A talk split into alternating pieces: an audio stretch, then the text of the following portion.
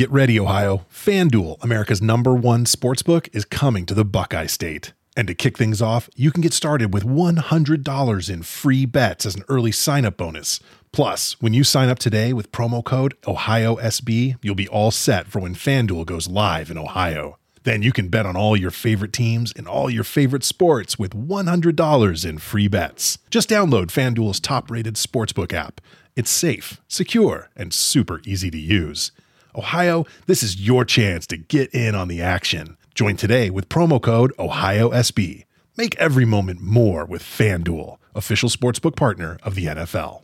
21 plus and present in Ohio. Bonus issued in non-withdrawable free bets that expire seven days after FanDuel accepts its first real money sports wager in Ohio on 1-1-23. Unique user identity verification required. Offer ends on the go-live date. Restrictions apply. See terms at sportsbook.fanduel.com. Gambling problem? Call 1-800-GAMBLER. This holiday, whether you're making a Kroger Simple Truth turkey for 40 or a Murray's Baked Brie for two, Kroger has fast, fresh delivery and free pickup, so you can make holiday meals that bring you all together to create memories that last. Kroger, fresh for everyone. Free pickup on orders of $35 or more. Restrictions may apply. Get more ways to save at the Buy Five or More Save $1 each sale. Just buy five or more participating items and save a dollar each with card. Kroger, fresh for everyone.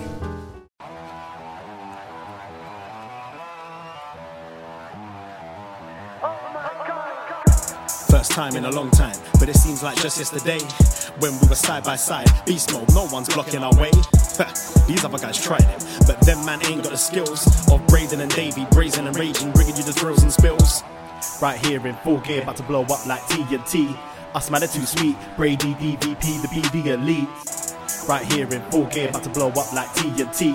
Us man are too sweet, Brady DVP, the BD elite.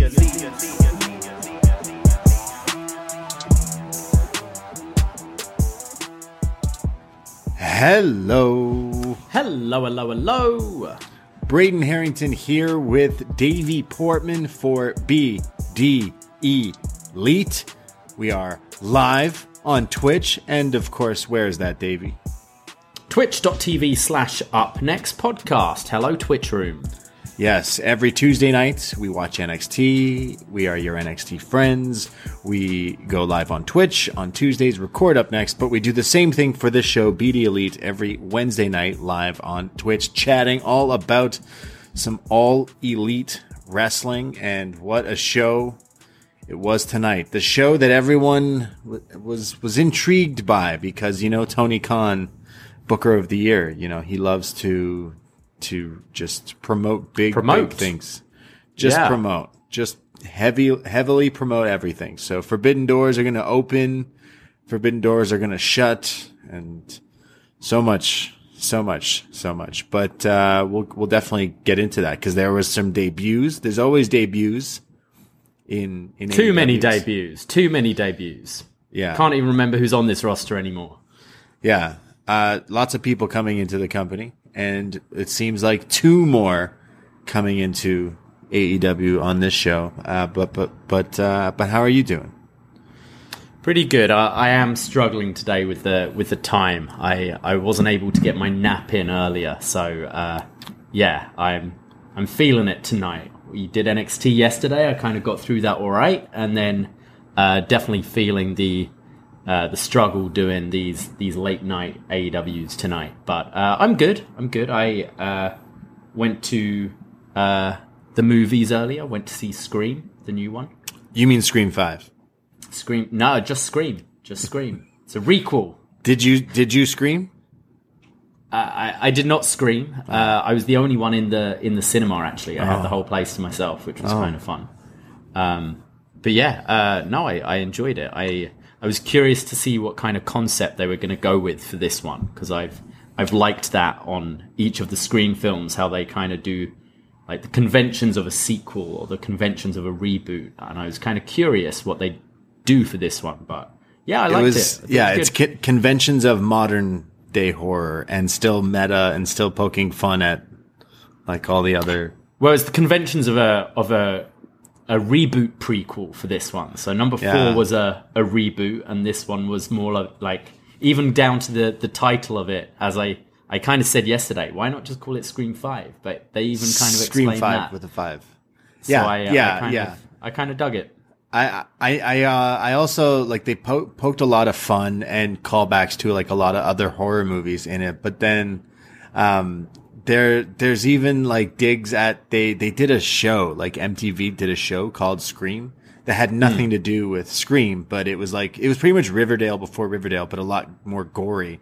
And Yeah. I think this movie took a lot from that because the the movies before were never that gory. I found it was this one that was like more so. So they definitely took from modern day horror. They kind of upped the ante a little bit. This is the by I don't far know. the, They've the- all been pretty gory. no. That usually it cuts when you see someone's about to get stabbed, and this No, you see- Scream Two. You've got a pole through a guy's eye in the car. Uh, it's They've, still all, they've all been pretty gory. This one- Scream One, they're like this- stabbing each other. Yeah, I, I still this one felt this one felt like the most like the, like close up, most blood. Like it felt that way. I guess they can do more modern day tricks or whatever. But I also there was like a few cameos in it, like a lot of fame. I, did was it Siino that told me that Cuba Gooding Jr.'s son is in this movie? Also, Okay. Dennis Quaid and Meg Ryan have a son who's an actor. He's in this movie. Jack Hmm. Quaid, which apparently he's also a cameo in one of those skits we love, uh, Aunty Donna.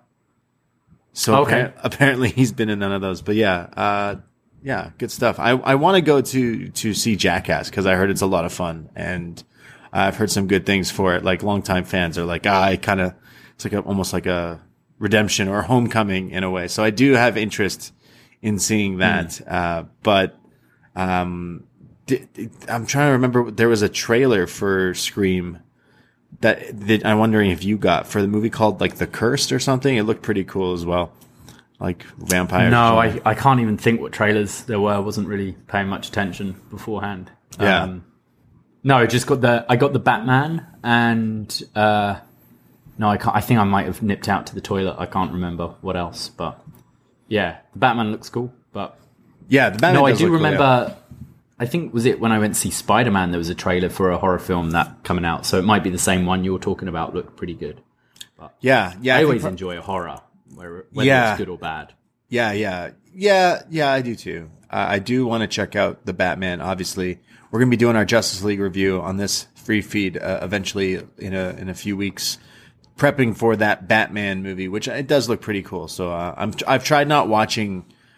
I've watched the first trailer when that one came out, and I've kind of just avoided everything else. I just want to just go and go and watch it. Um, and of course, my ap- apparently every Wednesday is when the new episodes of Pam and Tommy drop. So I'm about to go watch that probably after this because I'm kind of hooked on that. Um, and we watched some other stuff because to promote some Patreon stuff, we have a, a great Valentine's Day gift for you, our listeners, our patrons, because if you are a patron, you're going to get our new best match ever coming out this weekend, just in time for Valentine's Day. And what better way to celebrate Valentine's Day, Davey? What's your favorite thing to do on, on Valentine's Day? What's your favorite thing about Valentine's Day? Oh, I think it's going back and watching a load of Shawn Michaels matches. I don't know about everyone else. Oh, I thought you were going to say heartbreak. I really softballed that one for you. ah, Well, I, I I've said that on about two of these shows already, and the sh- and the show we recorded earlier. So I, I don't like to repeat jokes like you do, Braden. Yeah. Well, I was setting up because people haven't heard that one yet. So, uh, Yeah, they heard, heard the show we did yesterday, though. I, I would think. Yeah. Uh, so we're going to talk all about Shawn Michaels, uh, but his original run from 91 to 98. Uh, so eventually we're going to have to do a second part, but, uh, yeah, we, we recorded that today. So that'll be out this weekend, chatting all about some early 90s Heartbreak Kid and the best of him in WWF. And then our WCW Super Brawl 2 review uh, will be out this week uh, as well. So go check that out. And then, uh, if you're looking forward to some, some things next week, I know, uh, what we're going to be doing a, a, no way out. Doing the Book of Boba Fett. We've got another Was Next coming out. Um, and then we've got at the end of the month uh, our Les Mis review with Chris Leone. So Oh, a lot of variety coming up in the in the rest of the month. Very and No Way Out 2002. Yeah, very strange variety. We're going from Sting and Lex Luger to the NWO in WWF and Hugh Jackman singing. Oh, and Chris Chris Tucker and Jackie Chan singing, just all over the place. Patreon.com Yeah. slash up next is where you can go for five bucks and support us and listen to all the other podcasts that we do. Uh, and yeah, it leads us to some, some dynamite, some AEW here tonight. Tony Khan promoting that the Forbidden Door was going to open and another Forbidden Door was going to open and close shut. I know he's gunning to get that trademarked for sure. Um, but yeah, a lot of people, we were, we were speculating a, a bunch of different names. We thought, hey, maybe it could be, um, New Japan people because he does say like it's still someone who's in another company. Isn't that what the Forbidden Door thing means? It's not just like Yeah. leaving. So, uh, we do get Well, that. it's not too forbidden if you're a, a free agent. Yeah. yeah, yeah, it doesn't feel that He was way. kind of promoting two people tonight, and and one of which being the Forbidden Door, and and then the match for Isaiah Kassidy. Yeah. So uh, right off the bat, guys, no Jeff Hardy. I'm sorry. I know you were looking forward to it, Davey, but no Jeff Hardy tonight. But I know we're, we're we're getting we're gonna get Jeff Hardy in one way or another. I fucking hope not. I can't wait. We're gonna get it, and I'm gonna love it. Uh, because I no, no, no more people should sign to this company for a year. I think I'm I'm done. I'm done. yeah, Like, let's just promote the people we got. I don't want any more surprises. yeah. I I don't mind when they do it, but I do feel like it's been quite a lot when you do already have a lot of people. But but yeah, I do think it it it adds excitement. But TNA used to do it, and I, and it got so like almost boy who cried wolf. Like we have a huge announcement, a huge signing. You won't believe who's showing up, and then everyone's going to tune in, and then they're kind of like, yeah, all right, like that's cool, but you made it sound like fucking you know something huge, something crazy that was nothing. Where you know the surprises that we got tonight are cool and are pretty great in my opinion, but when you hyped them up and stuff, like isn't it just going to make people like you like what was the Christian one when he made it sound like you know you signed Yeah, him- it was the the what was it? The the world of wrestling will change forever or something like that. Uh, will never be the same again. I don't know, but yeah. Because I mean, I, I get I get it. Uh, promoters gonna promote, and uh, uh, yeah, of course you're gonna hype up your show, of course. But um, people do get their their hopes up, and I, I'm not saying these were disappointments tonight, but I do think um, I do think it's getting a case where it's it's becoming the promotion of who's coming in next is bigger than actually the storytelling you're trying to do.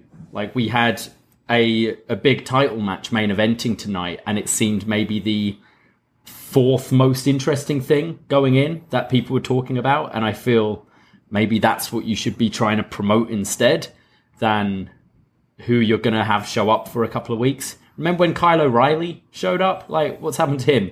That was only a month ago, and he's already like forgotten about. Um, so I think it's cool. Like Keith Lee, obviously phenomenal talent. We talked about him a bunch in NXT. Um, I hope he does great stuff, but uh, I don't know. I'm getting a bit kind of debuted out on on AEW right now. Um, so we'll see where they go with him and who who whether TK gets bored of Keith Lee in a couple of weeks and then he's just back to doing nothing. You know? Yeah, I mean, is it almost like like every time they bring in people, it's going to push some of the other homegrown talent back? But then on the other flip side, they've treated a lot of their homegrown stars as stars, so like they do a good job of that as well. But yeah, bringing in a lot of people. Look, again, I'm, I'm excited to see all sorts of different wrestlers face different wrestlers. If that's what this leads to, then I love mm. it. It's great. And I do like the talent that they br- bring in here tonight.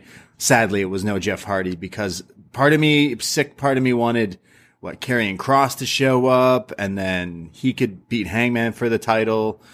Then Jeff, Jeff Hardy could come in and take the title from him. Like there's a lot of fantasy booking. I, I wanted to, you know, NXT and WWE storylines seem to finish in AEW. So that was something hopefully maybe we'll see in another day, unless he's busy freeing his narrative. But, uh, let's talk about Dynamite and talk about who showed up on this episode from Wednesday, February 9th, 2022. And it is in Atlantic City, the best place to have Texas death matches. And they roll out the red carpet, but it's not quite the red carpet. It's the, the scarf carpet. The the Burberry Burberry That's right. carpet. yeah. Because MJF is going to have a celebration. He's got some some speaking to do, and we get Wardlow who comes out, no entrance, and he's got like cutout of cutout boards, like our cutout of Kyrie saying in our yeah, place. he's been given the job of kind of setting up, uh, setting up for MJF's party. but then no music or anything. Yeah, but then then Justin Roberts introduces Shawn Spears. He comes out. Then they introduce FTR. He comes. They come out, and then MJF finally gets this huge, big entrance. Like Justin Roberts has to read this like whole script that we've heard, uh, sho- putting shoulders to the mats, banging rats, and the beat the PG Punk and the town of Chicago's a dumpster fire and all this stuff. And out comes MJF, but he's got, he's like sitting on like a throne where people are out carrying him, like Yeah. almost like a Greek god. Like King Mabel. kind Yeah, essentially. That, yeah, that's definitely what I was thinking here. And then after they bring him out, he's kind of just vibing while his music's playing. He's being booed, and the commentary are like, "What? This guy's acting as if he won the world title, but all he, he beat Punk and he cheated, and he's he's so proud of this. Well, it's a huge celebration. He's then got like two uh like ladies beside him who are also helping him come to the ring, and they're what? They're dressed like Princess Leia in Return of the Jedi, kind of gold bikini kind of thing or something. And then he just uh makes out with them. he just makes out with Yeah, with the redhead, he just he gives her a right old smooch. yeah snog, if you will, right? Is that, Yeah. what, is that what they call that? Good for him. Yeah, Good for wow. all of them. Yeah, nice. He goes in the ring. He has a microphone and he says, boy, it's hot in AC tonight. He then says he's the best and he doesn't want to hear about no Danielsons, no Hangmans, no Mox, no Kenny because I am the best in the world. And why? Because I beat the best in the world. In fact, I beat him twice. And you want to know it was something special. But after I beat him, I did whisper something into his ear. I whispered some words. You suck. uh, because there was reports. You could kind of see that he was. Yeah, we kind of meant we Yeah. we thought he was thanking him at the end last week. He definitely hung out like by him for a little bit, like Rock and Austin at WrestleMania 19.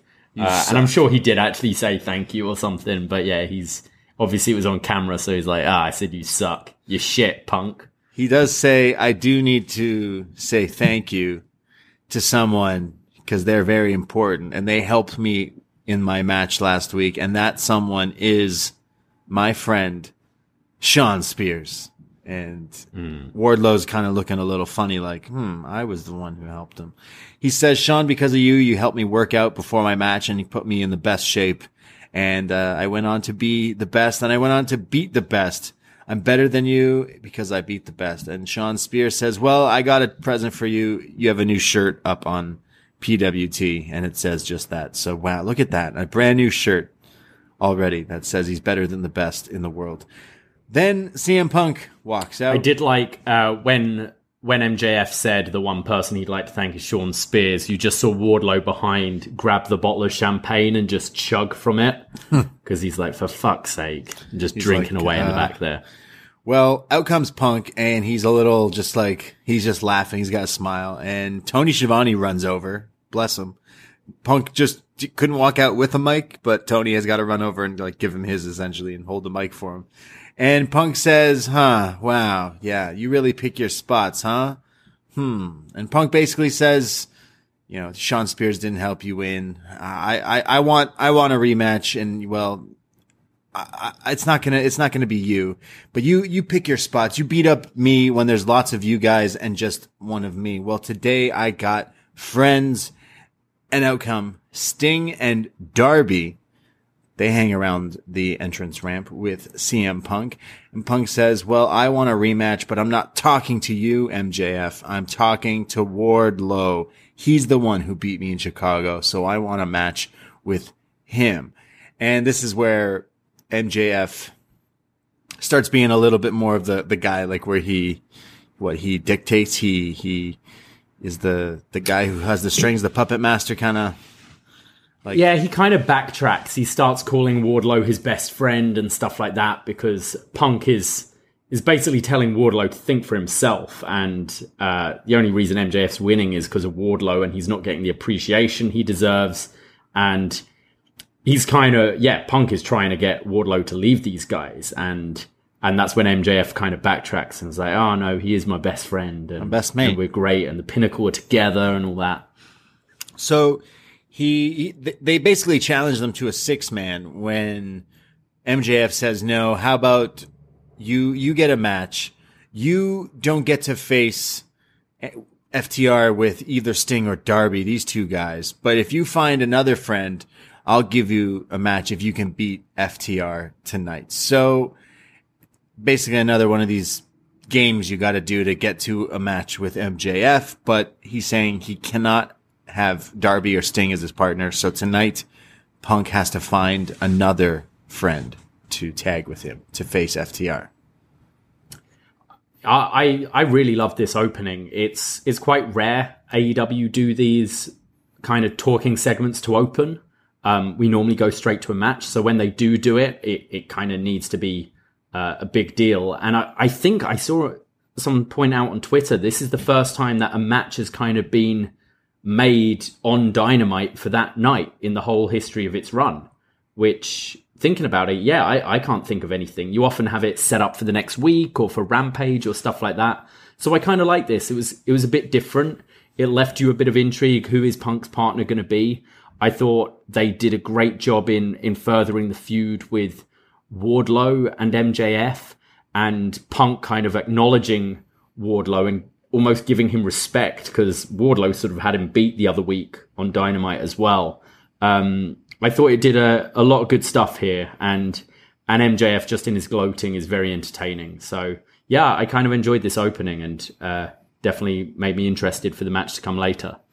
Yeah, I, I, was. I'm always into MJF. Anything he does, it made me laugh so much with the epic entrance with them bringing him out. I was, I was laughing. He's, he's such a good heel. He gets you so heated. And uh, if you went on Twitter right after this segment, CM Punk uh, tweeted out at Samoa Joe, "Are you in the country?"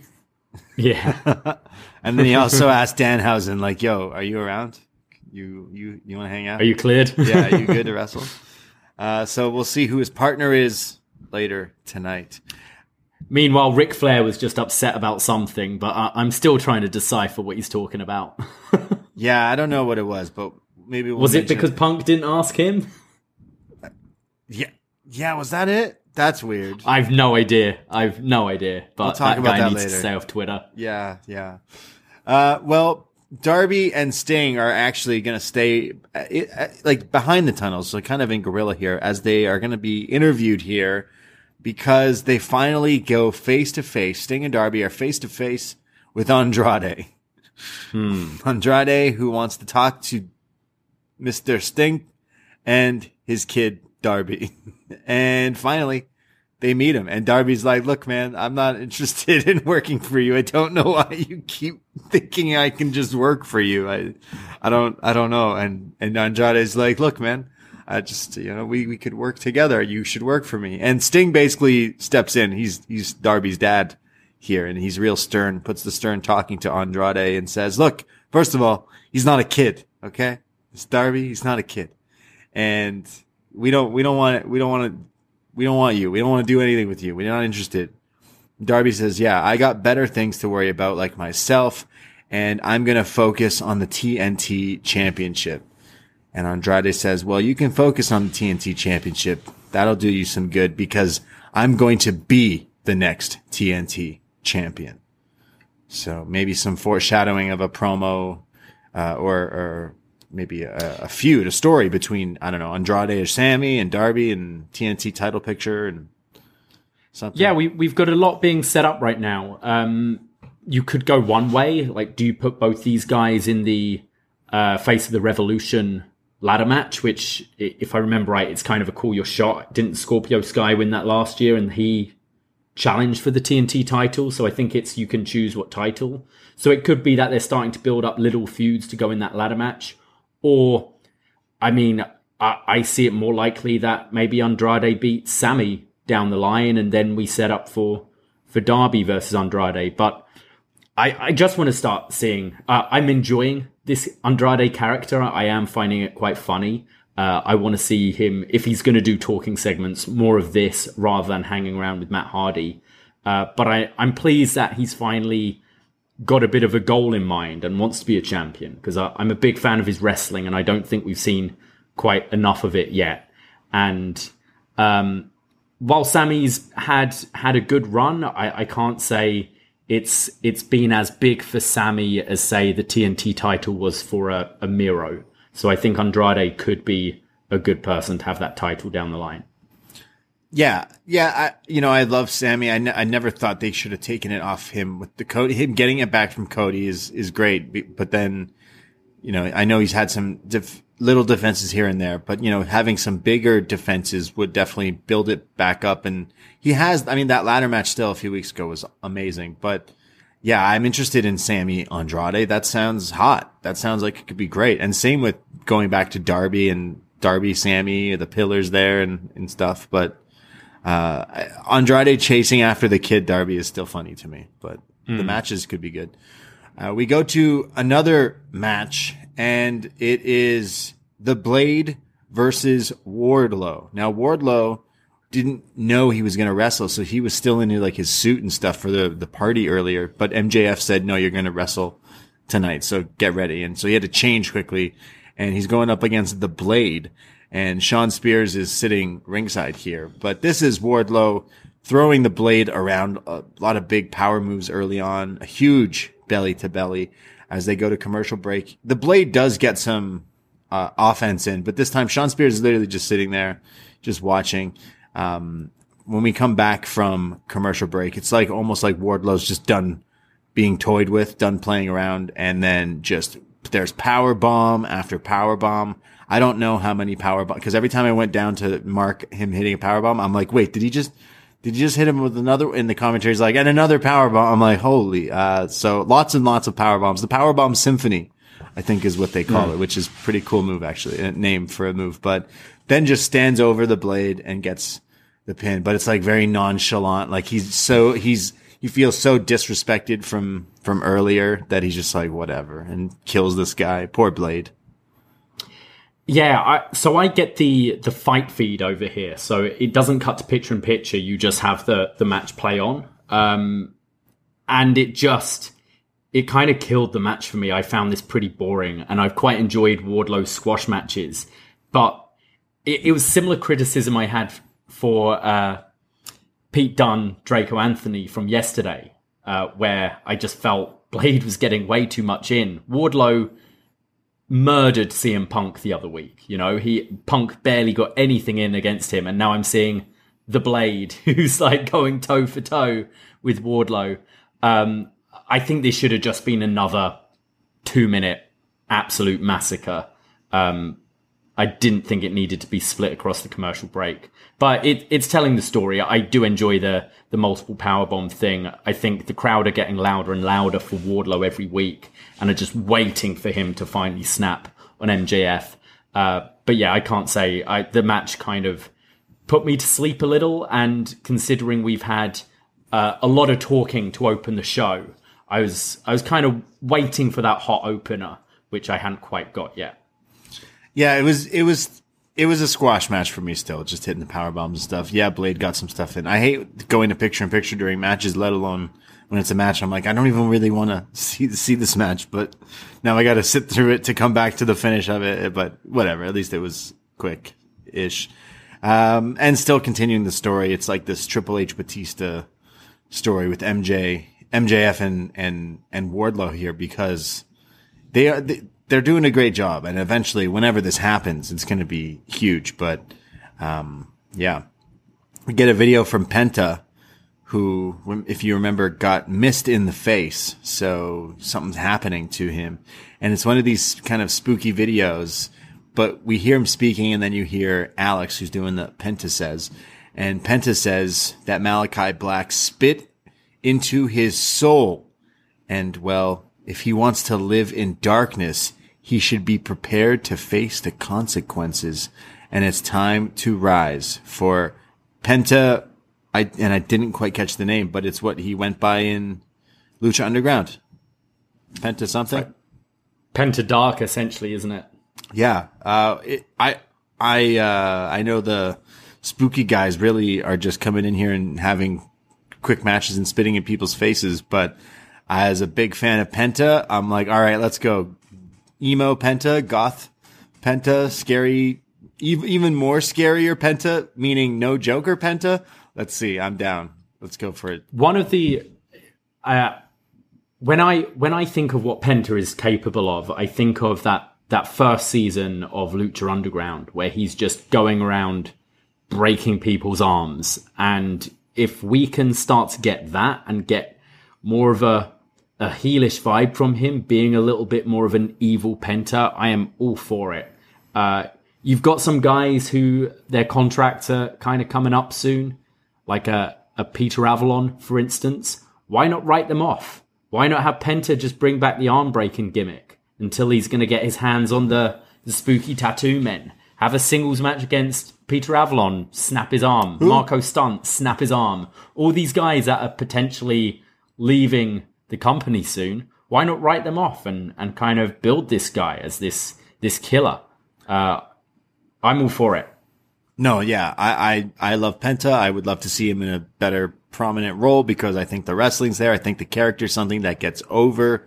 Uh, everything about this guy, I absolutely love. And now they're making him even more spookier. They got to lead, it's going to lead up to Penta versus Malachi Black in one of those, what, Day of the Dead casket matches or Buried Alive matches or we're going to get That'd something. be cool. Yeah, we're going to get something. We're gonna get? A coffin spooky. match, isn't it? We have in Yeah. in- on AEW. yeah, coffin match or something, something spooky. Or he joins them. I wouldn't mind if he was part of these guys because he's pretty spooky. But yeah, I want to see him fuck some people up. Uh, evil, even Penta's already kind of evil, but he's cool evil. He's funny evil. He's too much fun. He's the Joker. Yeah, he's the Jo- He's, playing he's the dress up. He's he's Yeah. posing with his hands every week and Walking no, around I, I like the Grinch. The, I want to see the evil, the evil Penta who is who is snapping everyone's arm. I walk, I walk around the house like Penta because I think Penta walks around like the Grinch a lot. Like if you, Yeah. so I walk around like, it's like a cat, right? It's like, I walk, I do that a lot. I love Penta. I need evil Penta in my life. No more, hmm. no more joking around Penta. Evil Penta. Dark Penta. Let's do it. It's time for the inner circle meeting. Remember we used to have one of these like every week? Mm-hmm. So it's happening again. The summit, the town hall, the Yeah. whatever they Vegas, call it. Vegas week. vacation. Yeah, yeah.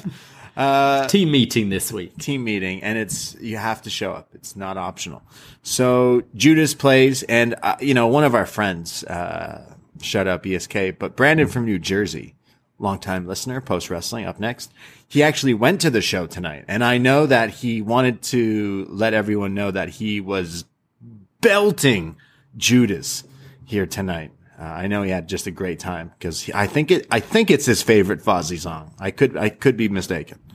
He might like the other ones, but he, he said he had a great time at the show tonight. And, uh, I, I know he loved this segment as well. Brandon from New Jersey said it was great. Well, Judas, the people of Atlantic City are singing and out come Jericho, but he's with, uh, Jake Hager and Sammy Guevara as well comes out. Proud and Powerful come out separately and they've got some different music. I'm not quite sure if I've ever heard this music. Yeah, the, uh, obviously the inner circle tend to come out to Judas, but this is different from their usual proud and powerful music. Even so, I, I think this is brand new. It's kind of showing that they're they're separating a bit. Yeah, so they come out and Jericho's like, "Yo, what's the deal? Welcome to the town meeting." I said, "Be here." I don't know what's going on with us. And Santana kind of steps up and says, "Jericho, to be honest, I would have dropped you already if it wasn't for Ortiz. If he didn't stop me, I would have knocked your ass out." Jericho says, "Whoa, what's with all this hostility? Like you keep bringing up Eddie Kingston and your respect and loyalty, and what about the loyalty for us? What about the loyalty for me?" I I got you here. I got you this success. I, I ever since you got in AEW, you know, I've been the one who helped you basically get rich and successful. So, uh, who cares about Eddie Kingston? And just because you're in the inner circle doesn't mean I can't kick you out because I brought you in here. Um, then he says, maybe I got the wrong LAX guys in the group and then says, Hey, Jake, you think you still got, uh, Homicide and Hernandez number when they, they almost attack Jericho when the, it guys this to get separated Yeah, here. Santana flies at him. and then Sammy's in there like, stop, stop, stop. When Jericho says, shut up, Sammy, when this pisses off Sammy now, who's like, you know what? I've quit this group before and I'll do it again. So unless we don't figure stuff out, uh, you know, I'm not going to be part of this group. I'll leave if we don't figure this out. So kind of walks off, and then He Ortiz takes off the, the the, vest. vest No! as well. Not the vest. Doesn't want his vest anymore. No, not the vest. Fuck. Ortiz then steps up and says, Jericho, we need to settle this. Next week, we're going to have a match, and it's going to be against you and Hager. Ortiz and Santana, Jericho, Hager, and we're going to settle this shit. So next week, the inner circle collide, explode. The inner circle ex- combust. I don't know. It's going to be crazy. Pandemonium. Yeah, and Jericho says, "I didn't want it to come to this, but I'm gonna like smack your face off, essentially. And attendance is mandatory." Um, I, yeah, I I quite liked this. I think uh, Jericho is is playing quite a nice balance of being a jerk, but also having some truth to what he's saying. Because yeah, like he's he brought these guys in, and they have been main eventing pay per views, main eventing dynamites, and that kind of thing. Um, but then it's little lines like um, not tagging me in, you robbed the paying fans of getting to see me wrestle and stuff like that. It's it's heelish as well. It, it's a bit of a jerk thing to say, and I think Santana just we've said this so many times before, but he's a star. The guy can talk. Um, I think the crowd are really on Santana and Ortiz's side here. Um, Jericho brings up him him reminding him of Eddie Guerrero because he always thought the world was against him and would always get fired up over nothing. Um, but yeah, I, I think it's it's one of these feuds where you you can see it from both sides' point of view, and as a fan, you're gonna just pick who you're gonna side with rather than and everyone's kind of it it's what happens when friends fight. No one really comes out of it looking good. Everyone looks a bit of a jerk in the situation. Um, so I'm kind of interested in this, and I think I, I feel this is maybe a bit of a diversion until Eddie's back from his injury, so we get Eddie Jericho. But I think this is elevating Santana and Ortiz as well. So uh, I thought everyone sounded pretty good here. Yeah, Jericho also said like you guys could be champions. You could be, you know, fighting for the champions. You had title shot and and you've lost before, and it wasn't my mm. fault. Like I wasn't the one holding you back. He also keeps trying to get the influencer over. He's the influencer. Yeah. It's you've got enough nicknames, mate. Come on, just The influencer. yeah, Yeah, he's give got a lot. else. He's got a lot. Too many. Yeah. Yeah, the influencer. GFY, bro. GFY. Yeah, he he hasn't said that for a couple of weeks now. I think he realized it wasn't working. It GFY'd for sure. I think the week he said it when literally Moxie opened the show by going, "Hey, go fuck yourself." I think Jericho was like, "Oh, well, it's kind of Well, lame yeah. just Now saying sucks. GFY."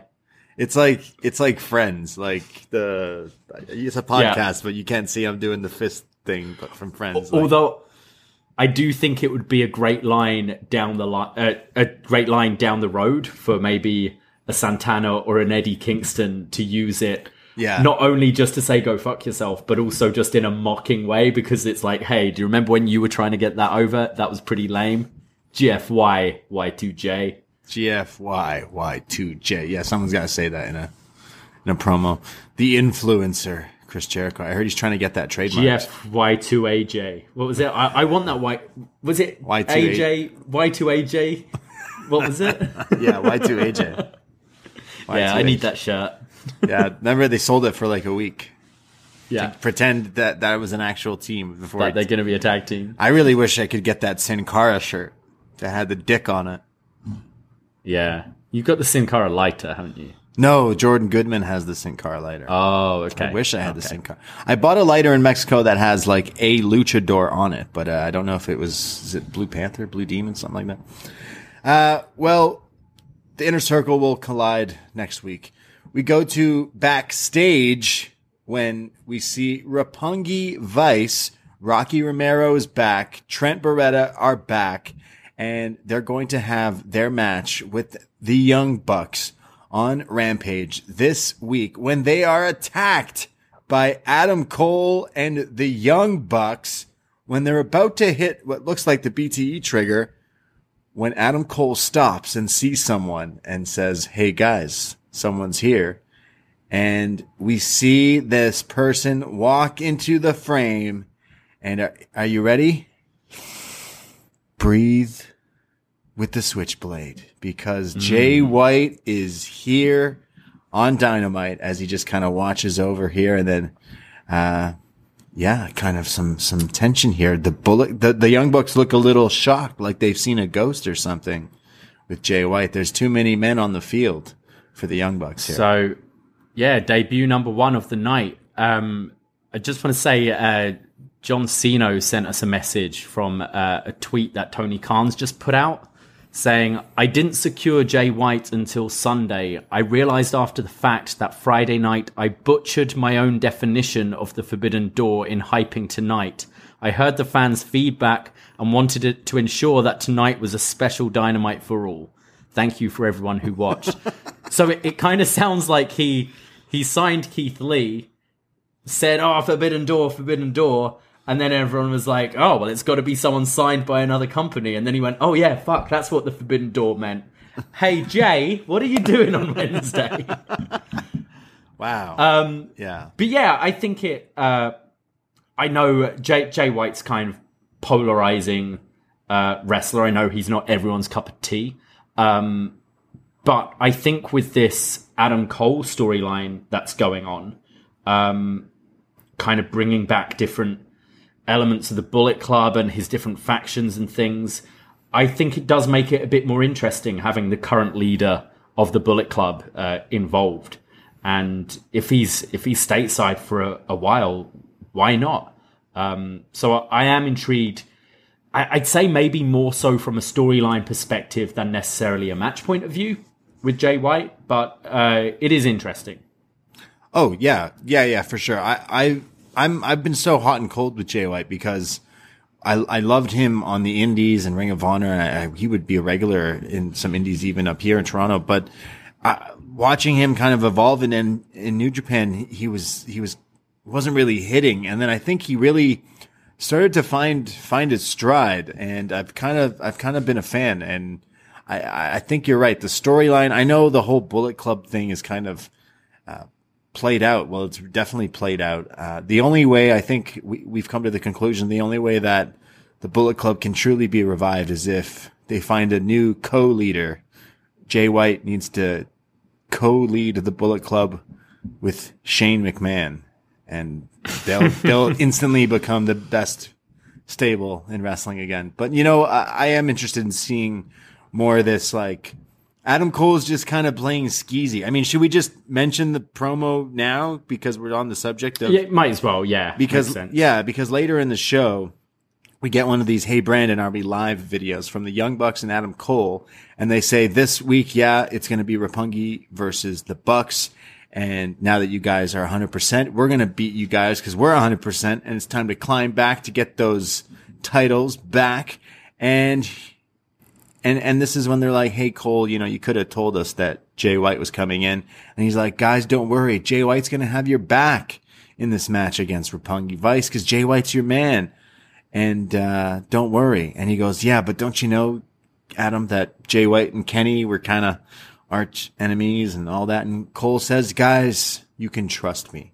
We are now the elite. Well, we took an oath. We may be the elite, but Bullet Club for life. And then he walks off and the Bucks are like, cut it, Brandon. But did you hear anything about JY? And Brandon kind of ends before cutting off the camera like, no, but I read something on Reddit about him showing up. Which is funny Yeah. because a lot of people said that he was showing up on Reddit. I mean, I think all those weeks when you were saying, "Oh, I just want Adam Cole to go to AEW and be with all his friends," I think Adam Cole really took it to heart, and he's just literally trying to bring All his friends. his friends to AEW. Um, yeah, no, I, I'm interested in it. Uh, it. It has potential to maybe get a little too messy, but I kind of trust these guys. We they they expect you to kind of know the history of the group, and I think most most kind of fans do.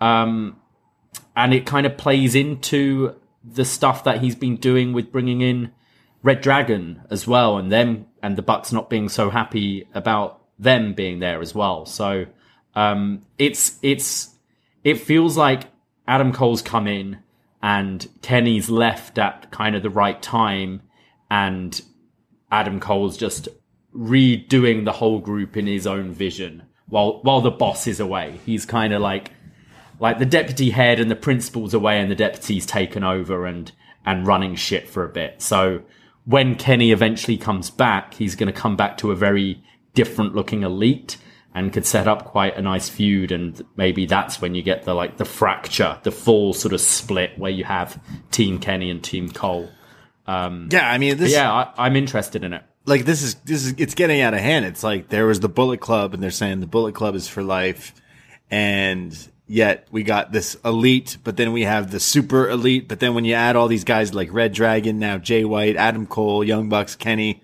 Brandon Cutler, it's the what super mega elite for life. Like this, well i mean I, I don't want to get ahead of ourselves but while we're on the kind of subject of the bullet club um adam cole at the end. Obviously hangman page used to be bullet club too. Yeah. and the fact that cole at the end kind of pats the title and doesn't it looks like he's maybe just going to attack him from behind which you'd kind of expect. But again it, it's kind of just bringing back that bullet club story and a bit of acknowledgement there that hey hangman you used to be a part of this all too. Yeah, I, I I knew that that when he said Bullet Club is for life, uh, that it wouldn't be the last we saw of these guys tonight in some way, shape, or form, which which did happen. But yeah, I, am intrigued. I know the Bullet Club thing is totally played out, but the people I do like from it are here. The Bucks are here. Kenny, yeah, he's on a break, but he he's here. And this whole elite thing and Bullet Club, they all were friends at one point in time through a group. Cool.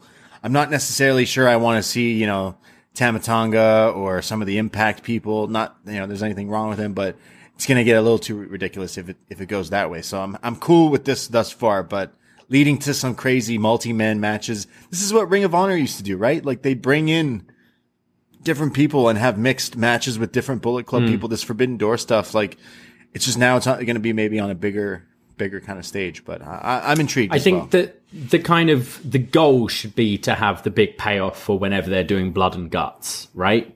Which Right. I I believe was maybe May last year. So I think if you can kind of build and then have whether it be the the super elite Bullet Club against some baby faces or team Bullet Club Team A, Bullet Club Team B, or whatever. I think, and it's not you don't need to necessarily do Blood and Guts the same time every year. You can you can have that it. later in the year, but I feel that would be a good destination to kind of build this feud too. I, I'm I'm definitely I'm definitely intrigued. Jay White, someone I think definitely has stepped up. We've seen him have some great matches, but in great crazy group matches and stable stuff, and and again, just pretending story pretending storylines that happened and and things that happened that didn't even happen here is just crazy. It helps when you have Excalibur. You know, maybe someone doesn't understand. Maybe someone's kind of new to this and doesn't know some history here. The the commentary specifically Excalibur definitely tries to like feed you these little things like, hey, it's kind of like a Marvel movie, right? We've mentioned it's like if you if you just jump in, you'll you'll still love it and you'll quickly learn stuff. And by the next movie, you're gonna start connecting some cool stuff. Yeah. But if you've watched like all the little ones, everything kind of adds up, and it's kind of cool. Because I mean, how many people were probably like, uh, I don't know who this guy is. Maybe, but I, I also think by now we've, whether it be, uh, I mean, we've heard the term in, in WWE as well. People know who the Bullet Club are, even if they haven't watched New Japan and Ring of Honor all these years. You, you can't, avo- you know, you go to a show, you see the shirt, everyone knows what the Bullet Club is. And even if you don't necessarily know who Jay White is, you just hear in this segment, okay, well, he's leader of the Bullet Club and he was beefing with Kenny Omega. That I think they're feeding enough information that even if you've come in and really don't know the background, you can get what the story is. Yeah. And then maybe it's your job to kind of do the bit of research if you want to know more about it and to flesh it out more.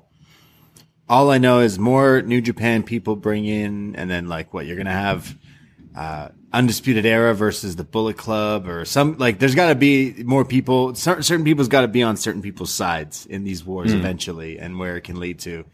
Uh, and Kenny's going to come back and be like, I want to fight you. I want to fight you. I don't trust you. Uh, there's lots of potential stuff. So super looking forward to that. But that's not our only big surprise of the show. Our next match, Isaiah Kassidy is going to face a mystery opponent here.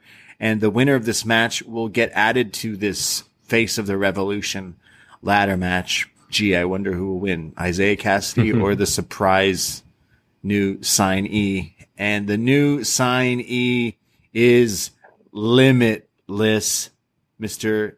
Keith Lee. The Bearcat is all elite here tonight. He comes out, huge ovation, and yeah, great, great music as well. Ruckus, I know the guy from AEW. Yeah. Sounded good, sounded great. And this match starts with Keith Lee just throwing this guy around. There's huge overhead throws, flapjacks, shoulder blocks. Matt Hardy looks so upset. He's like, uh, that's not Jeff Hardy. So he leaves. Matt Hardy just looks sad and walks off through the crowd, leaving Isaiah Kassidy. Marq Quen is like, Matt, where are you going? Come on, my brother, he needs your help. What are you doing? It's my, it's my tag team partner. You can't just leave us here. And Matt just leaves. Uh, Kassidy tries to get some offense in and Lee just like swats him away. The crowd are super behind it. Keith Lee eventually swats him again out of the air, hits the, he used to call it the BBC. The Big Bang catastrophe, Yeah, right? yeah, It's like the fireman carry into the jackhammer. It looks great. Squashes him, and it's over. Keith Lee is going to the face of the Revolution ladder match. After the match, Private Party both attack him, but he catches Isaiah Kassidy on the outside and then throws him away flawlessly, and then catches Quen as well. This we've seen him do this in NXT, but just impressive. Just catches a guy like this. He power Yeah. bombs one onto the other and then apron bombs them as well. Keith Lee is all elite and I am here for it. I'm super hyped to see where this guy can go in AEW.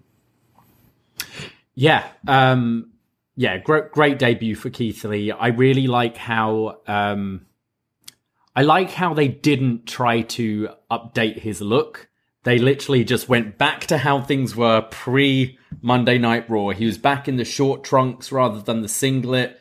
He had his old hoodie that we used to complain like looked a little, a little indie. Still don't like the hoodie. no, it still does. No, it no, it does, it does. But I think because we saw them try and change him so much on Raw, I kind of like that for this debut. It's just let's go back to that NXT indie looking Keith Lee because that's the guy everyone fell in love with, and we saw over the weeks on Raw where they're like, ah, actually, let's put you in a top, let's put you in a singlet, let's change your music, let's do this, let's do that. It it felt like we just went back to Keith Lee a year or two ago, and I, and I like that. And I still don't particularly like that hoodie thing, but I think for the debut, it, I, it kind of made sense to me. And I thought Isaiah Kassidy was a great guy for him to go against because he sold the shit out of everything to make this guy look great. Like the way he flew for that first Beal uh, was awesome, and I just hope, as I kind of like alluded to at the beginning, I hope it's not a flavor of the month. I hope it's not that he wins the face the revolution, has a match on a big dynamite, and then we see him on Rampage once every few weeks, you know, because this this guy is so talented, but it's it is a bloated roster, and and we have seen the kind of uh, thing where a guy's hot for a second and then kind of fades into the background a little. Um, so I, I'm hoping for for big things for Keith Lee. I, did find it funny as well how all of co- commentary really didn't seem to know his stuff at all. Like I don't know whether it's a deliberate thing, but he hit the pounce and they were like, "Oh, big shoulder tackle there." As you mentioned, the Big Bang catastrophe, they didn't really call it at all. It really felt like it was the first time a lot of these guys have actually watched him, which for an Excalibur is kind of kind of strange. I guess because Keith Lee was on NXT when these guys were watching AEW. Yeah. I guess they weren't watching. JR certainly wasn't. So, yeah. Uh, DVRs don't exist, yeah. I, I don't know. Yeah, watching the competition. Uh, I, I, I loved seeing him here. I hope he wins this ladder match. I, I wouldn't even be mad if he were to, I, it would, it would be hard for him to just beat Sammy. So like, he's got to beat a heel, right? Like he's got to get some wins up before kind of maybe getting that title picture in, in any title picture. But, uh, I'm just, I'm just happy. Like he was someone in NXT that I was really, uh, before NXT on the indies was like the PWG stuff he was he was putting on really great matches and it's like wow this guy's huge and he can move like that. And then in NXT they definitely like I felt like they WWE'd him like right away. I know it was some of our complaints when he he he finally won both the titles. He beat Adam Cole and it was cool. It was great but it felt like it wasn't NXT that we kind of were into but we knew this guy was like the Dijak matches and stuff they were amazing and then right as he got put on the the main roster it was just it was just whatever they did to him there and just so weird. So I, I am hoping to see, uh, big things from this guy because he's just, he, look at him, look at the size. And he just got married this week, him and Mia Yim. So congrats Yeah. to these guys. A big week. I know she was throwing some red herrings with these photos on social media. She was like, look, we're on a beach somewhere. Leave us alone. We're not, we're not, uh, in Atlantic City. No, we're on a beach in, uh, Cleveland or something, you know? It's fine.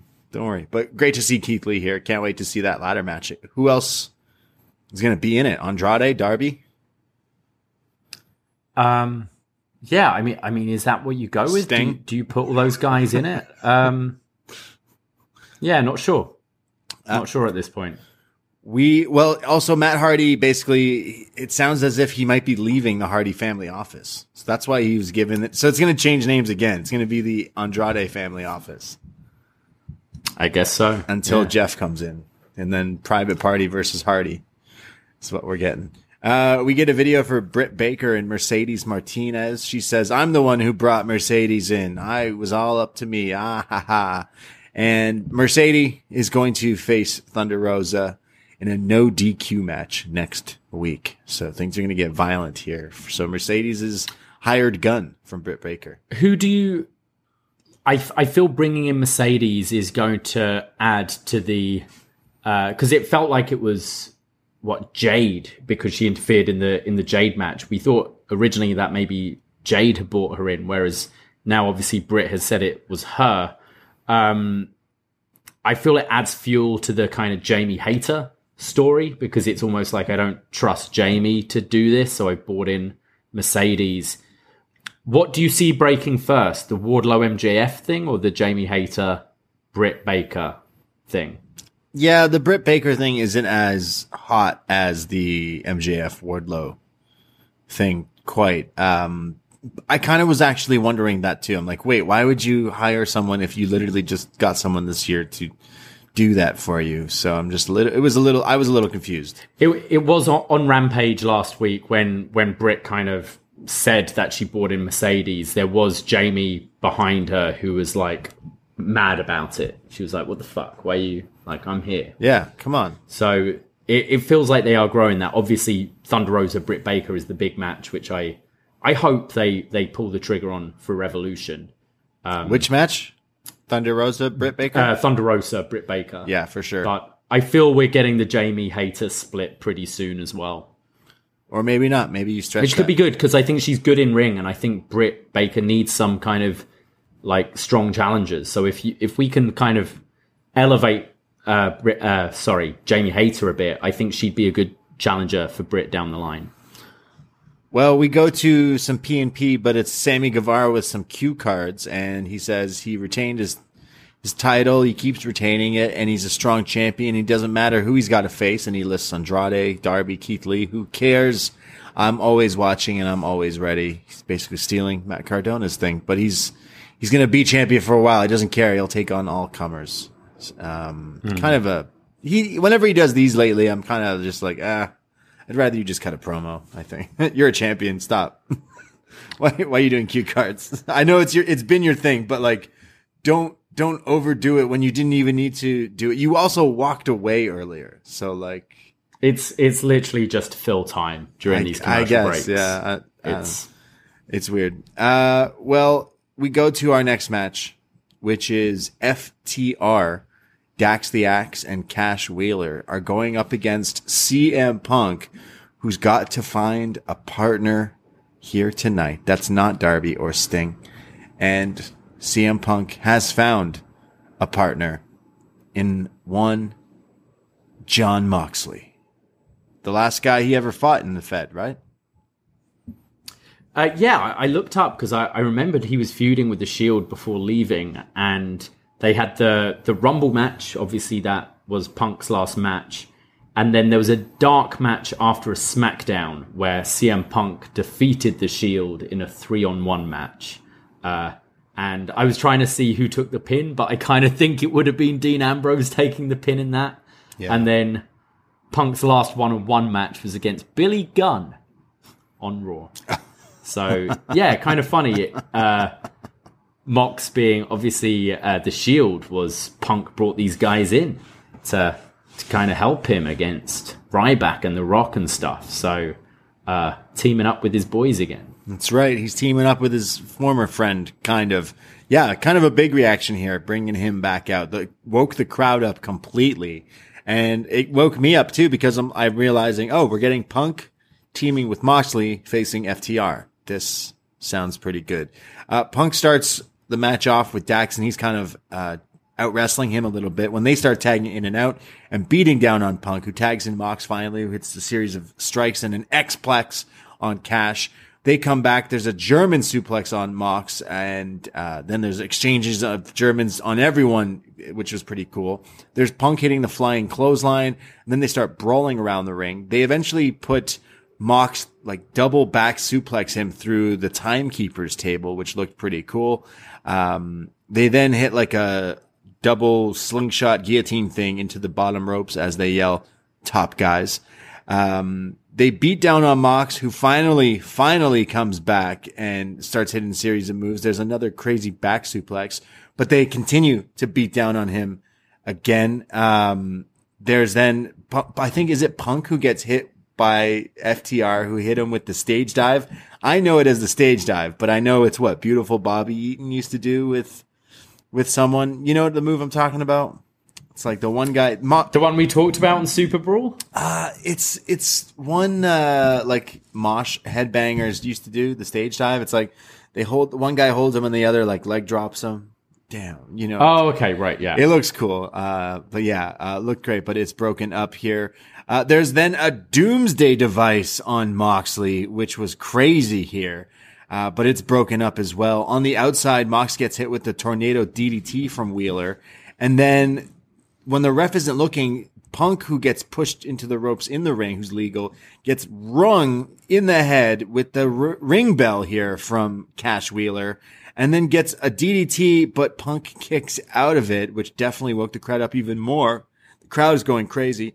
He goes for the GTS, but then eventually it's countered into the big rig, the Shatter Machine, and Moxley out of nowhere breaks that up before the three count here. There's then in stereo sleeper, bully choke submission, and the anaconda vice when the ref, I think the ref got knocked down here at one point. This is when Tully gets involved and Tully doing his best, uh, what, hardcore Holly impression. He's just sandbagging him here. Did not want to do this spot clearly.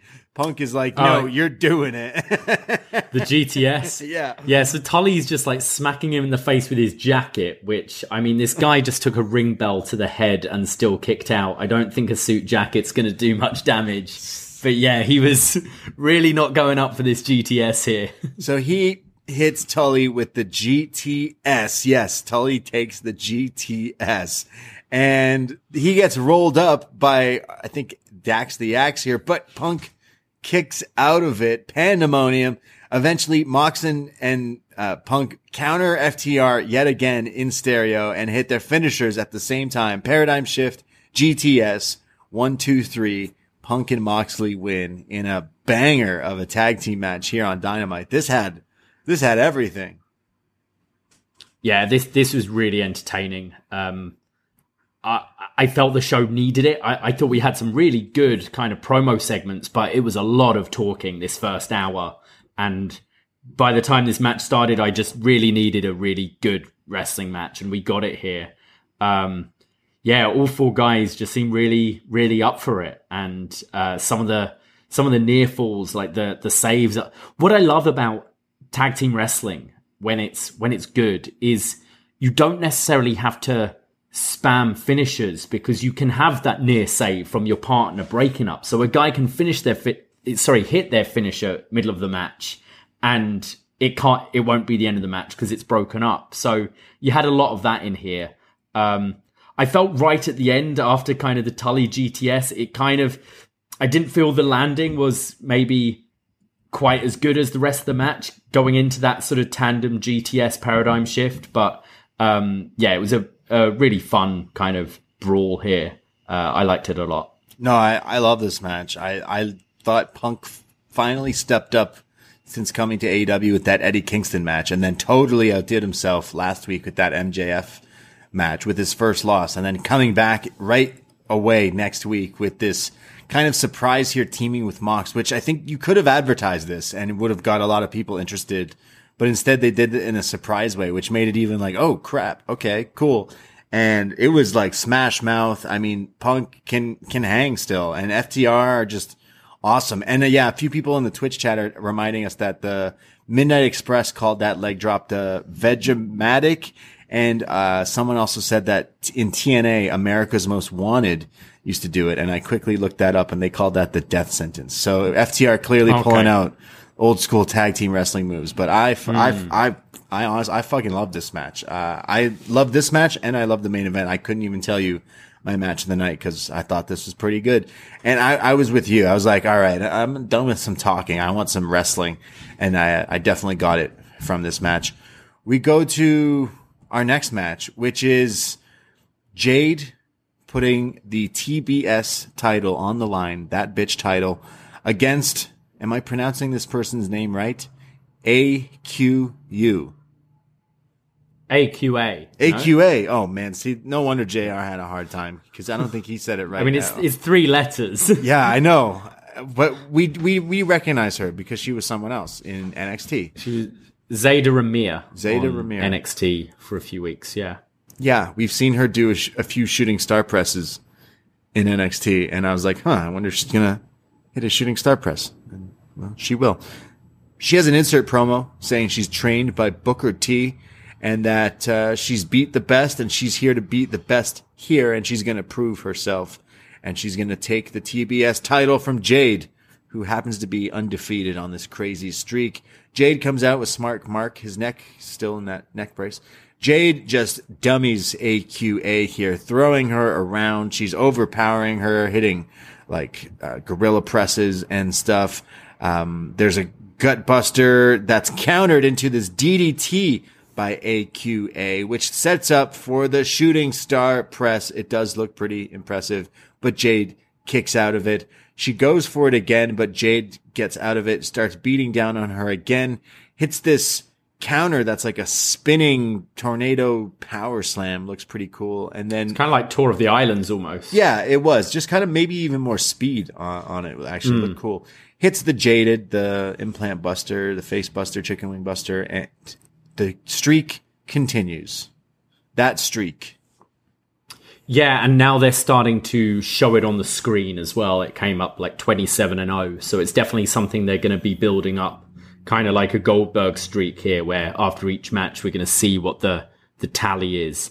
Um, I think I, I listened to Jade on on Talk Is Jericho the other week, and it was uh, it was pretty interesting uh, hearing her talk. And this is literally it says 27 and 0. This is her 27th match. You know, we, we've kind of seen all of her matches, and I think yeah, there's there's elements to um, to improve on for sure, but you can see her improving uh, every week. I think her move set looks pretty good. It's now like it's the stuff in between the moves, and I think uh, and I, I kind of felt the same with um, AQA here as well. There were just some dead points in between, kind of like the connective tissue of the match, if that makes sense. And I think it stands out a bit more when you've got a crowd who are maybe a bit uh, on a down after the high of the last match because they were a little quiet for this.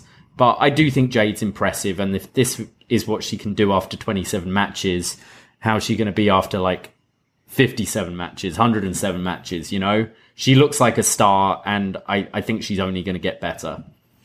Yeah, I, I, I don't dislike Jade. I just, I still see a lot of, like you said, it's like there's a lot of things that may, may not connect, like a lot of walking around kind of thing. Like it's, it's squash matches still, but, um, I'm, I'm totally down to see where the street can go. And whoever is the, you know, I can't wait to see someone finally take it in five years, you know, whatever. She'll just hold this title forever. That bitch. Yeah. Title. Uh, what, wait, what did she call it? That bitch show. Sorry. That bitch show That bitch title. show. Yeah. That bitch streak. Something like that. Um, yeah. I can't wait for Julia Hart to break the streak in three, three years. Give it three years. I mean, you could, you could really, couldn't you? And then build her up until she's like really at a point. Just do these Goldberg style matches for now, and I think she's. I I feel like she's putting more work into improving than a Goldberg did. So why not have this as the the long streak of the title, and then you can have more. Uh, maybe once we've beefed up this roster a bit, and we can have some actual credible contenders down the line uh, hopefully she'll be at a point where she can actually put on some kind of longer, better matches when she's more experienced. Yeah, I know. I feel like I'm. I feel like I might be in the minority, but like the last time I a streak like like Asuka's streak, like that felt like she was she was out there killing people. You know, she was kicking people in the head. She was tapping people out. She was doing all that stuff. It was very. It was very like she was like just murdering people. It was very impressive. Where Jaded, it's impressive, but she, she's having a lot of these squash matches, and she's having a lot of matches that don't really kind of maybe uh, feel as good as some of those other ones before. But I, I think you're right. I think in give given due to even more due time, she's keeps improving. So who knows where she could be in a year from now? She could be uh, amazing. She could be so well rounded because I do think she's got the charisma to to do this for sure. She's she, I mean the What look I- and the look at her. I mean she's like a, Yeah. a action superstar superhero. She looks like a star, and and what I kind of respected in that Jericho interview, and it's something I I bang on about a lot, is she says she's taking acting lessons as well, which I feel like every wrestler should do. You're on a on a TV show every week where you're required to act. I feel like they all should. So. Uh, yeah, I, I think she's definitely got a star quality. I can completely understand why they're not just sort of keeping her in a in a little studio kind of just doing drills all the time. Like you're to want to capitalize on someone who looks like this and has the star appeal she does.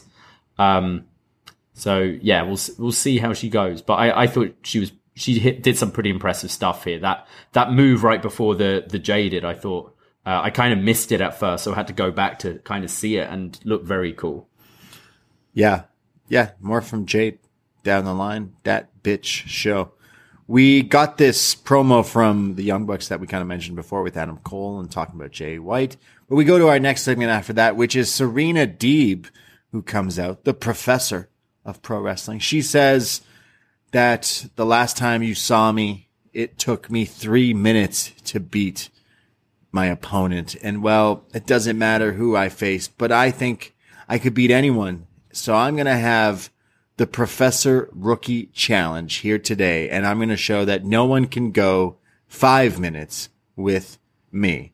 So Deeb now is going to go one on one with Katie Arquette, which I had to make sure. Does David Arquette have kids, siblings, relatives who are also wrestling? Uh, but no, I don't. Th- I, I, as far as I I'm aware this is no relation to David Arquette. But Katie Arquette here against Deeb. Deeb goes after her. They kind of tie up, and Deeb kind of gets uh, like she's supposed to be the technical wizard and and all that. Gets a little frustrated right away, so goes and locks in a series of twisting technical holds, and then the spinning neck breaker, twist and shout. Then an arm wrench turns it into the tequila sunrise or the serenity lock as she calls it. And well, Katie Arquette did not last five minutes, but Katie Arquette did last one minute, two seconds before she tapped out and Deeb wins. Uh, yeah, like very very quick squash. I, I kind of like it for Serena Deeb, this professor character, this heel. Uh, this new heel persona she's got. I think this is a a good thing to have. I found the placement a little odd, coming sort of. I, I felt kind of I, I enjoyed most of the stuff on this show, but I could have done with spreading the matches out a bit. It was very top, like the first half was all talking, and then we sort of crammed all these matches right next to each other, and we we sort of had a bit of a squash with Jade Cargill just prior, and then we had an even more convincing squash from your non-champion right after. So I just found the placement a little odd, but I didn't necessarily hate the segment. Yeah, I mean, if I was watching, I'd be like, okay, well, wait, Serena Deeb just beat someone in less time than the champion did. Exactly. So- Yeah. Yeah, that is true. That is true. I do like Serena Deeb. Uh, I'm I'm kind of down with this. It's like Kurt Angle with the open challenges, like any of these technical wrestlers who used to do these open challenges. But this is the rookie challenge, so someone's got to be the what what what was it? Kurt Angle, Daniel Puder, who like actually wrestled him there and pissed off Kurt, took down Kurt. Or. Well, yeah, I mean, it, it could be a, Yeah. a great way to debut someone, couldn't it? If you've got someone at uh, like QT's school who you're kind of uh, training up and you you think is going to be a star, you can do that kind of John Cena ruthless aggression, Ruthless aggression. thing one week where you have someone makes a big debut, beating beating Serena Deeb in this challenge. Julia Hart. I mean, is she a, would she be considered a rookie? I mean, she would be consi- uh, compared to Deeb, but yeah. Uh, we go to Jurassic Express, a little video here for their tag team match. Jurassic Express are going to face the Gunn Club for the tag titles. Jungle Boy's mad that he got thrown in the snow. He actually does say that. Um, you threw me in the snow and I'm mad about it. Uh, they call them the Ass Boys. Well, the Ass Boys say, uh, don't worry. Look at us. We're going to be the next tag champions. Cause look, we're gorgeous.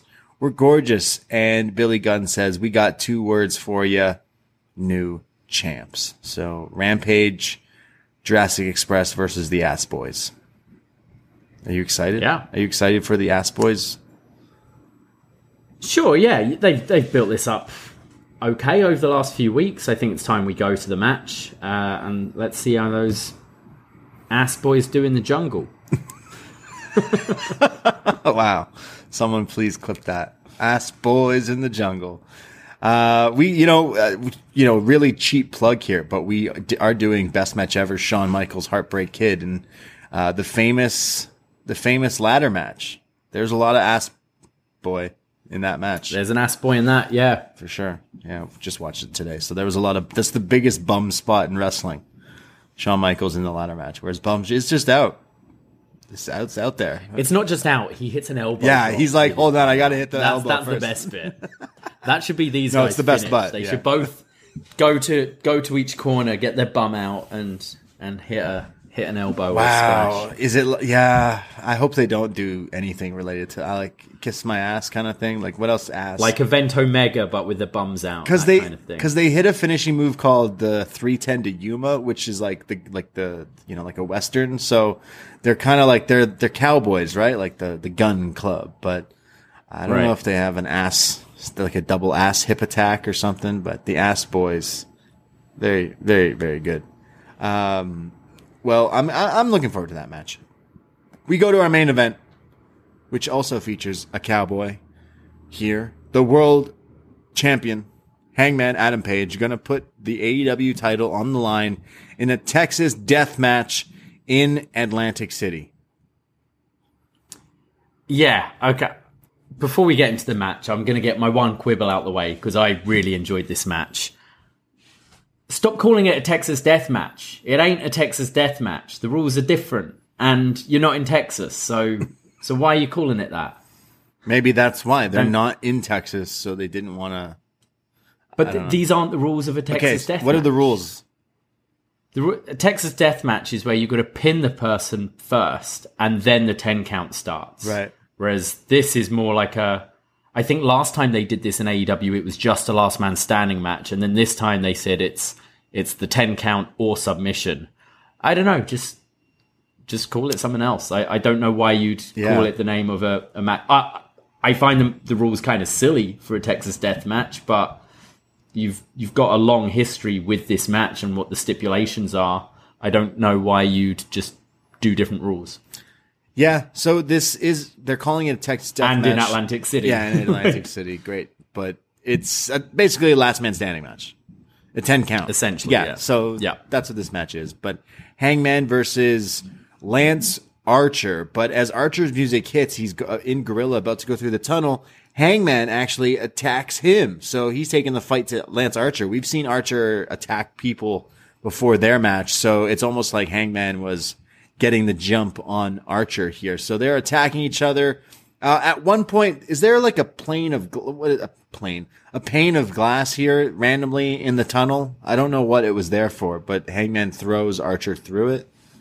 Like, is there always? Well, they like all the heels have come out now, so let's let's screen it up or something. Yeah, it was a little But yeah, they- it just grew a window. like, eh, do they always have that there?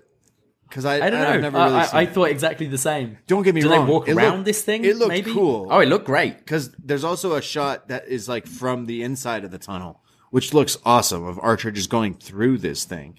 Oh yeah, Yeah, it looks great. Uh, they're beating each other up. Archer is bleeding already. Early in this match, Hangman goes for the buckshot, nails it, but it sends Archer to the outside and he gets up before the 10 count. There's then trash cans and Hangman goes for a tope, but is just smacked in midair with the trash can lid. Now he's bleeding. We get not only Jake the Snake walking around ringside acting suspicious as fuck, we get Dan Lambert who's then unscrewing the ropes and turnbuckles of the damn ring. Like he's just taking the ring apart. Which at first I was wondering why are they doing that, and then I realized because Hangman can't hit his finish without a top rope. Got you. That's right. The buckshot. So he's like- I was like, oh, actually, that's kind of smart, and also just the visual of it. It just looks like absolute destruction when you've got all these weapons everywhere and the ring kind of just destroyed. Uh, visually, it, it looked really impressive. So the ring is being destroyed here and the turnbuckles are getting down. Jake the Snake is walking around. Hangman's bleeding, like I said. Uh, there's then double tables that are being set up during picture in picture here. Archer tries to do the blackout off the apron through the tables, but Hangman eventually gets out of it and starts beating him up. This is when Jake Roberts gets involved and short arm clotheslines Hangman here.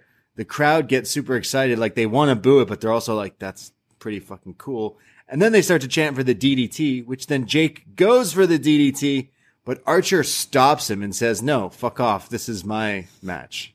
Stop taking the heat. It's like, dude, you're 70, you're retired. Yeah, like, can I can I win? please? So Archer gets his heat back by stopping his own manager from hitting his finishing move on Hangman here.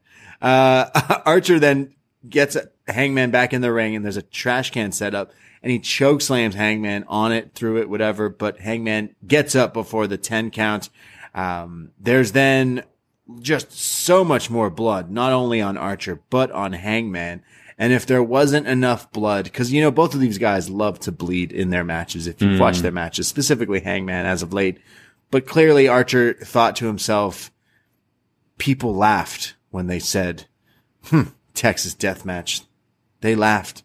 They weren't ready for this kind of match. So I have to make it or I have to take it to the next level as he grabs a fork and Lance Archer then stabs and starts to carve the face of Hangman Page. And I mean stab. These, these were like, these were like shank, Oh, yeah. shanking him in the face here with these, this fork thing. There is just so much blood, but repeated shots and stabs to the head with a fork. I don't know how he does this, but then this sick bastard licks the fork clean. Disgusting. Gross. So gross. Disgusting. Oh god, I was screaming at my TV. Uh, this is just getting even more worse here. He gets at one point a steel chair that's wrapped in barbed wire. He then sets up a steel chair, the, sorry, the steel steps and then hits the blackout on Hangman onto the steps that are like set up sideways and Hangman Yeah. bounces around. It looked like his back was in a million. Oh. Oh, this looks so nasty. this looks so painful. Imagine you just got stabbed repeatedly in the head and then you get flipped upside down with such force onto these steps and then you bounce around. It looked like his head hit the ring post as well. Just, just terrifying here. This, the, and there's blood absolutely everywhere. It's just a horror scene here. Too bad this wasn't in Texas. This looks like the Texas Chainsaw Massacre. Hangman looks dead. They're now somehow he he answers the 10 count and he's up. He's barely fighting. He's got blood in his eyes. They both do. They're going strike for strike. The barbed wire chair comes into play. Hangman takes barbed wire off the chair, wraps it around his own fist and, and forearm and elbow and does the rolling elbow and then another one with the barbed wire. And then we have Archer who's like kind of staggering from these barbed wire shots.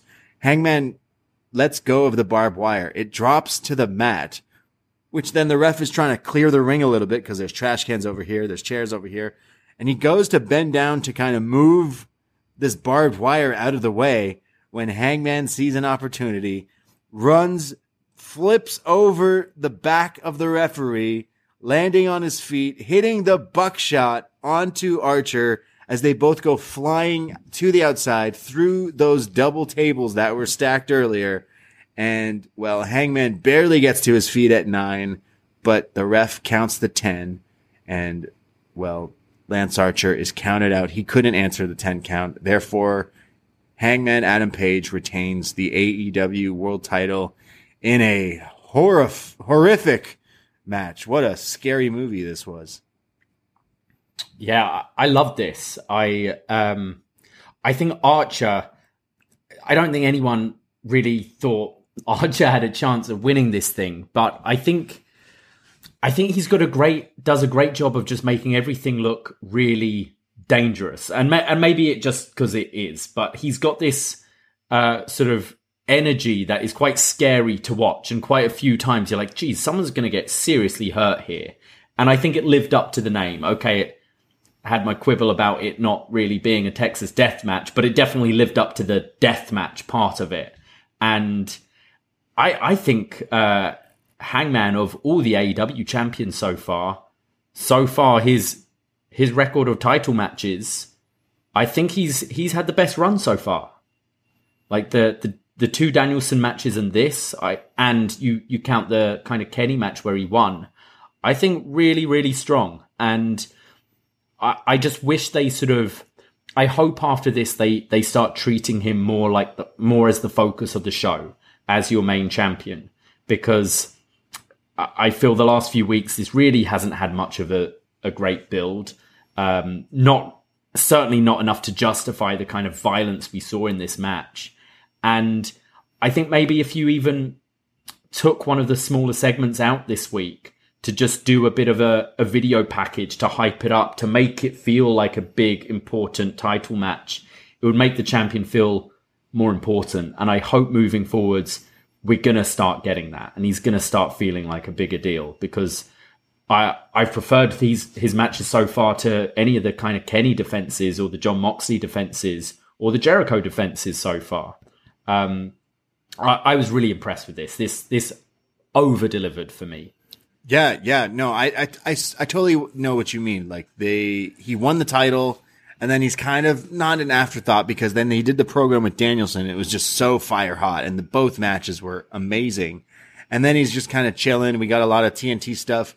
I like how AEW has lots of stuff going on, so they can shuffle different things on different shows. Uh, mm. Like it's it's cool. It's fine that way. But I mean, at least he could have, as champ, cut a promo and did some of the things instead of video form and stuff. But uh, they had an okay build. Like we were kind of like, ah, Texas Death Match. You know, Lance Archer is basically Kane here in AEW. Yeah. But man, I mean, yeah, we know he he does have some crazy violent matches, and this one this this one delivered for me as well. I mean the the blackout spot on those steps was nasty, but if we're talking nasty, we got to talk about disgusting because that's what that fork spot was and I was absolutely here for it. I was loving it. I was in it. I was, I loved this match uh, so much and I'm happy that Hangman just standing there bloodied and beaten like he barely got out of this fight.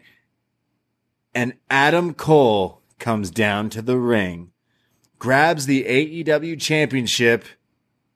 He's holding it, but he walks over and puts it on the shoulder of Hangman and says, congrats, champ and walks off, leaving Hangman a little confused.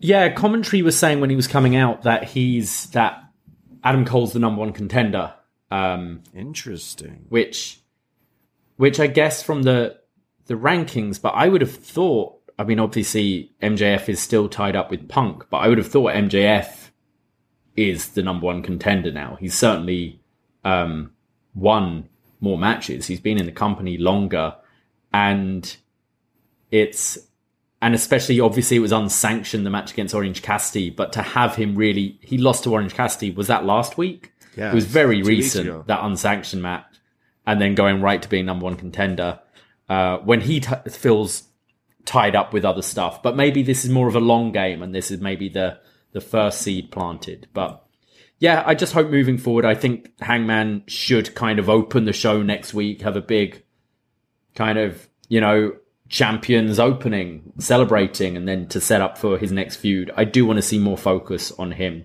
but it's it's definitely intriguing the stuff with Adam Cole, and I think that's certainly a match we're going to get down the line. Yeah, I could see that as the Revolution match: Adam Cole versus Hangman. One hundred percent. Uh, I mean, Hangman, uh, Adam Cole, throughout his whole career in Ring of Honor, NXT, and now here, he's always conniving with friends and turning his back and using people to get what he wants, and he's just going to do the the same thing here. But I mean, that match sounds awesome. I've seen it in Ring of Honor, Battle of the Atoms. I mean, the story writes itself. We've talked about on the show. Hey, I made you change your name because I was already Adam. So you had to call yourself Hangman so people could differentiate the two Adams because we both are two guys with long hair. And now, now look at us. I'm going to take that title from you and all that stuff. But I, I would be so down for that match. That's easy money right there. But he didn't attack him because he said earlier, Bullet Club is for life.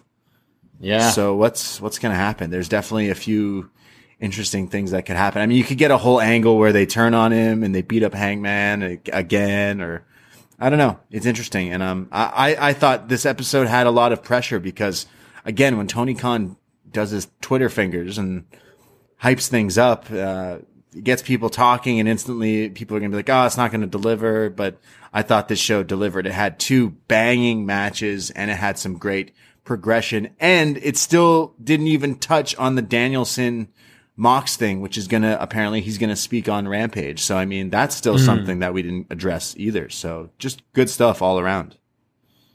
Yes, solid episode for sure. Um, yeah, found the as I mentioned earlier, the, just the order of some of the stuff may be a little odd, um, but yeah, the the tag match and that main event was was excellent, and I thought some really strong promo segments and story development tonight. So yeah, really really solid show tonight. Lucky Brandon. Ho- Honestly, honestly, a super hot show. I, I love all the wrestling, and I think that it kind of makes the Revolution card kind of fill in. Like I think we're getting Punk MJF two at Revolution, Yeah. and that's kind of maybe a number one contenders match.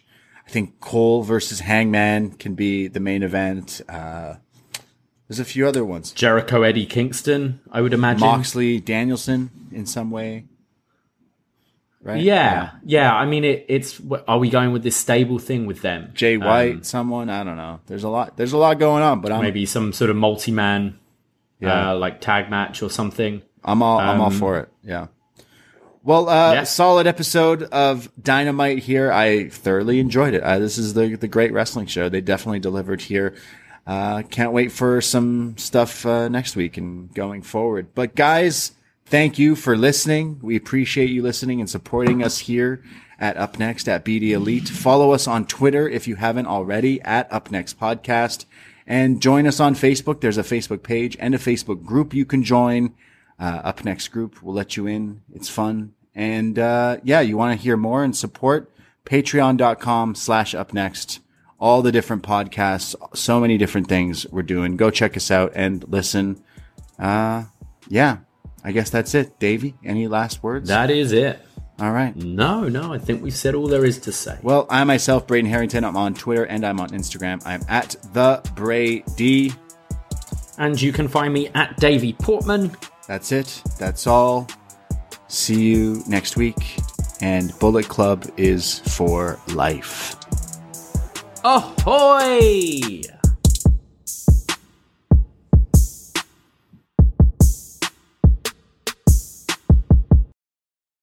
You're a holiday powerhouse. You host the dinners, shovel neighbors' sidewalks, and make everything from scratch. You definitely don't need help making the holidays happen. But Dunkin's Holiday Blend Coffee? A warming medium roast complete with sweet notes of dried fruit and molasses. Or a cranberry orange muffin made with real cranberries just might convince you a little help never hurt, especially the hot caffeinated kind. America runs on Dunkin'. Present participation may vary, limited time offer, terms apply. Whether it's Kroger Simple Truth Turkey or mac and cheese with Murray's English Cheddar or pie made with fresh Cosmic Crisp apples, there are many dishes we look forward to sharing during the holidays. And Kroger has all the fresh ingredients you need to turn today's holidays into tomorrow's memories. Kroger, fresh for everyone. Get more ways to save at the buy five or more, save $1 each sale. Just buy five or more participating items and save a dollar each with card. Kroger, fresh for everyone.